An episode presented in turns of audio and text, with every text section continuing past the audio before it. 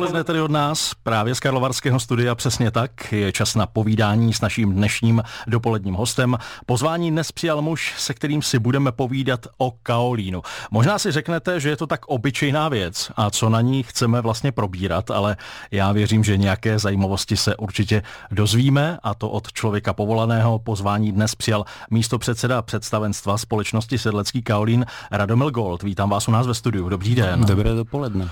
Měl jsem pravdu? Je o čem mluvit v souvislosti s Kaolínem? Já myslím, že ano. E, tady s kolegyní jsme to nějak tady naťukli a byla překvapena. Budeme to probírat i v éteru. Pojďme si tedy něco říct o kaolínu. My jsme se určitě všichni učili ve škole, že se z něj vyrábí porcelán. Ale já si myslím, že to je tak všechno, co si na první dobrou posluchači vybaví v souvislosti s kaolínem.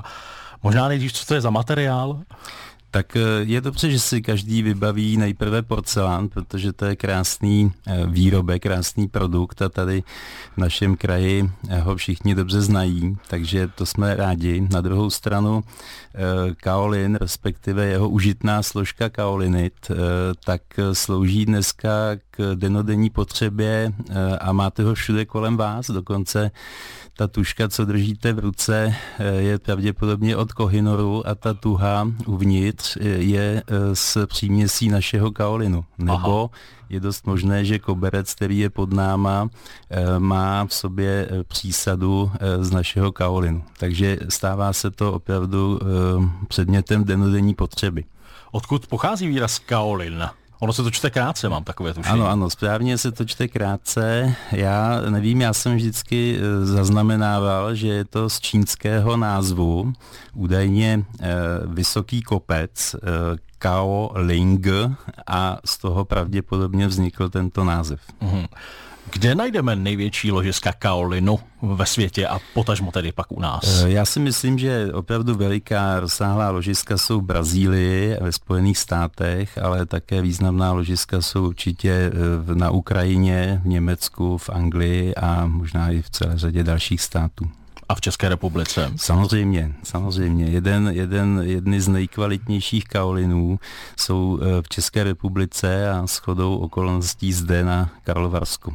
Jsme jeden tedy z největších eh, výrobců kaolinu, nebo jak to říct? Eh, to nevím, to si netroufnu úplně říct, ale Česká republika je významným producentem kaolinu a určitě eh, hrajeme v nějaké evropské lize významné místo. Tak pro představu, kolik třeba toho vaše firma vytěží ročně?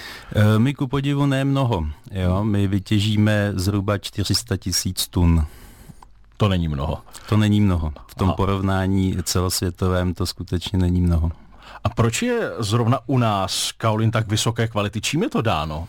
Eh, tak pravděpodobně i eh, tím, že eh, vždycky existují jako specifické podmínky pro vznik této horniny, mateční hornina, pravděpodobně žula nebo něco podobného a nejsem geolog, tak se omlouvám všem, že nebudu úplně přesný, ale ty podmínky určitě předurčují kvalitu toho daného koalinu v tom daném místě. Takže tady na Karlovarsku prostě máme výhodu v tom, že ten kaolin je právě pro porcelán a podobné ušlechtilé výrobky velmi kvalitní. Když jsem zmínil na začátku vaši firmu, jak dlouho vy vlastně existujete? Jakou píšete historii? Tak my jsme loni slavili 130 let svého vzniku. E, to je prostě pro nás obrovsky významná událost e, založení roku 1892 tehdy název Cetlicer Kaolin, čili dneska sedlecký Kaolin, eh, kdy vlastníme ochranou známku, na kterou jsme pišní. Eh, v té souvislosti bych právě zmínil rok 1924, kdy jsme se vlastně s produktem nebo řekněme kvalitou sedlec 1A dostali vyhlášením v Kodani na kongresu eh, do mezinárodního standardu pro kaolin a ten platí dodnes, takže my držíme tu ochranou známku a navíc jsme v lokalitě, kde vlastně vznikl mezinárodní standard pro tuto kvalitu kaolinu. Říká Radomil Gold, místo předseda představenstva společnosti Sedlecký Kaolin. Za chvíli si budeme povídat dál. Naším hostem je dnes Radomil Gold, místo předseda představenstva společnosti Sedlecký Kaolin, protože i tak zdánlivě banální téma jako Kaolin může být zajímavé. My se k němu za malou chvíli vrátíme, ale ještě předtím bych se chtěl zeptat, měnil se v průběhu let název vaší společnosti? Určitě, určitě se měnil. My jsme skončili někdy v roce 1924 před písničkou, ale když bych pokračoval dál, tak v roce 45 došlo ke znárodnění a následně k obnovení činnosti a pod názvem Národní podnik Sedlecko-Vilčteňské kaolinové a hlinné závody. Já jsem na ten název pišný, protože pocházím ze Skalné, která se jmenovala dříve Vilčteň, takže eh, je to oblast, kterou dobře znám a těší mě to. Potom v roce 67 si pamatuju už já jako kluk, eh, ne, že bych byl eh, ročník 67, ale následně název keramické a sklářské suroviny, národní podnik Sedlec u Karlových varů. A to byl velký podnik, který sahal od Plzně až, až na Podbořansko a Karlovarsko a e, pod tímto názvem, myslím si, to pamatuje většina lidí z minulosti. No a pak nastala privatizace, takže naše privatizační firma KSB má název ve skutečnosti keramické suroviny Božíčany a z té se transformovala zpátky v roce 95 sedlecký kaolin. Jak vy vlastně jste se dostal k sedleckému kaolinu? Jaká byla vaše cesta k té hornině? Říkám to správně, je to hornina? Je to, je, kaolin je hornina, ano. Sedlecký kaolin je firma známá v kraji. Já jsem s majitelem se znal už dlouhá, dlouhá léta. On mě tak jako vždycky trošku lanařil do, do, ke spolupráci se sedleckým kaolinem a já jsem to dlouhá léta odmítal, pracoval jsem pak eh, ve vodárenství a podobně, ale pak přišlo eh, několik okolností, které mě znovu spojilo s majitelem panem Zítkem a on řekl, no tak, tak přijďte a, a uvidíme, jestli si můžeme nějak jako pomoct a využít vaše zkušenosti. No a už je to deset let a, a, a tak jsem se stal součástí této krásné firmy. Nicméně u vás eh, ve firmě to není jenom o tom kaolinu. Kterým dalším surovinám vy se vlastně věnujete? Tak eh, určitě druhý nejvýznamnější eh, produkt je, nebo činnost je zpracovávání bentonitu. A bentonit už vůbec nikomu nic neříká, předpokládám, nebo aspoň ne běžně. Nicméně bentonity mají také velmi široké uplatnění. Já bych řekl, teďko řeknu laicky, omlouvám se všem geologům, že eh, je to takový méně kvalitní kaolin, nebo jíl, nebo něco podobného, jo? ale eh, vzniká to samozřejmě podobným způsobem. Nicméně eh, setkáváme se s ním ve stavebnictví, kdy se to používá třeba jako pažící suspenze, nebo se to používá pro vrtné soupravy jako pro izolační práce.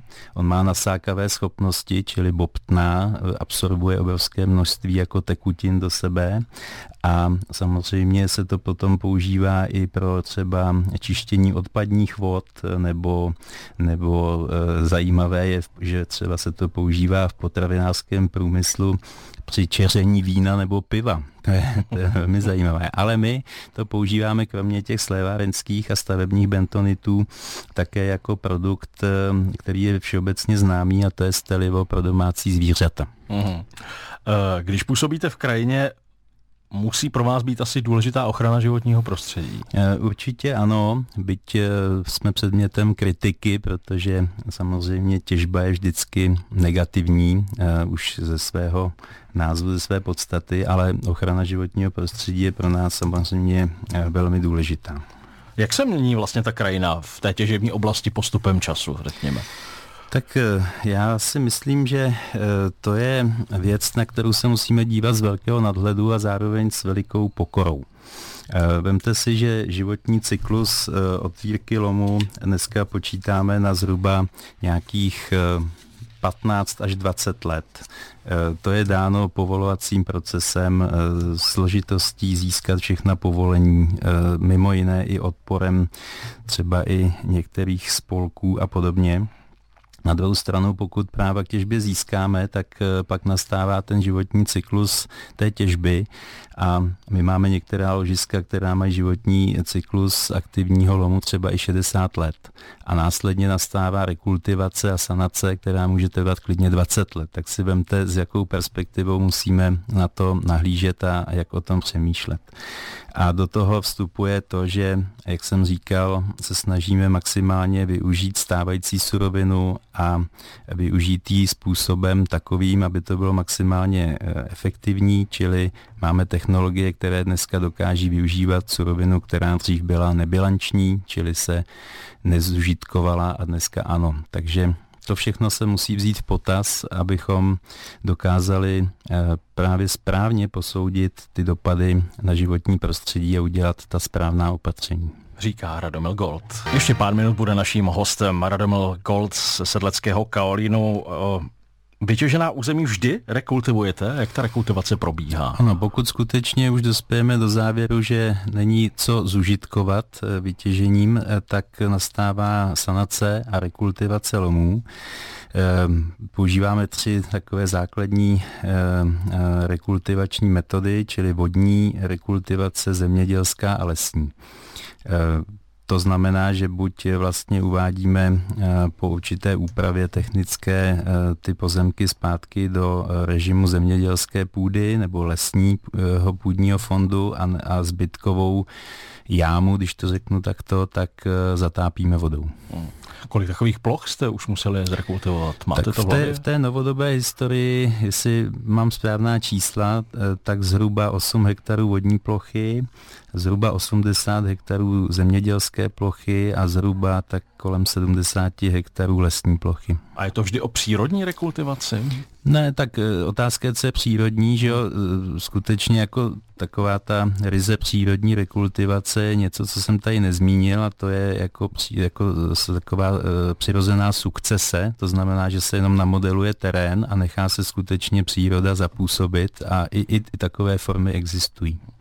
Dá se tomu všemu, ať už rekultivaci eh, vaší výroby a pom- podobně, pomoct moderními technologiemi?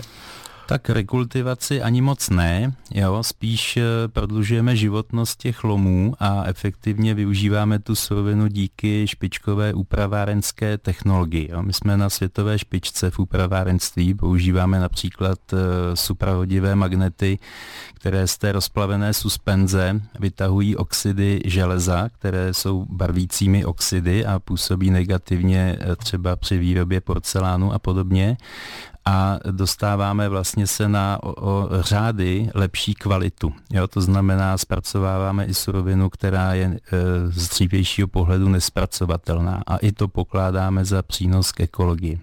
Dá se ten vývoj nějak popsat, jakým směrem se ubírá? E, určitě se ubírá opravdu k daleko vyšší přidané hodnotě při tom zpracování. My dneska jsme schopni e, následně e, takto upravený produkt kalcinovat, čili vypalovat při vysokých teplotách, mlít na úplně mikrogranulometry a podobně. A to zvyšuje portfolio užitnosti vlastně této suroviny. Jaká je konkurence ve vašem oboru? Já bych řekl, že v kaolinech je e, střední, e, v bentonitech může být značná. Mm-hmm. Kolik vlastně zaměstnáváte lidí? Momentálně ve skupině pracuje něco přes 500 zaměstnanců. Nemůžu se nezeptat, daří se vám schánět nové pracovní síly, když je eh, zapotřebí? Samozřejmě to je těžké, hlavně u těch technických profesí, ale snažíme se pochopitelně tomu předcházet a, a nabíráme poměrně velké množství lidí a testujeme, jestli u nás obstojí. A ještě jedna možná taková složitá otázka, nemůžu se nezeptat na aktuální situaci s cenami energií. Komplikuje to nějak život vám i firmě? Eh, minulý rok byl v mé manažerské praxi nejtěžší v životě, protože jsme se museli vyrovnat opravdu s neskutečným atakem v cenách energií a my jsme energeticky velmi náročný provoz. Jenom pro vaší představu, naše spotřeba v celé skupině byla 110 tisíc megawatt uh, plyn, jako energie v plynu. To je asi tak 4,5 tisíce domácností, takže si umíte představit, co takovýhle výkyv cenový udělal s ekonomikou firmy, ale dneska musím říct, že chci všem poděkovat, že jsme to ve firmě přestáli všem zaměstnancům a myslím, že jsme to ustáli se ctí a jsme posíleni do dalšího období. Tak ať je brzy líp. Pane Golde, popřeju vám, ať se daří. Děkuji za návštěvu u nás ve studiu. Budu se těšit zase někdy příště. Mějte se hezky. Naslyšenou. Zdravím všechny posluchače a moc děkuji za pozvání. Naschledanou. Pro tuto chvíli se taky loučí Radim Jehlík.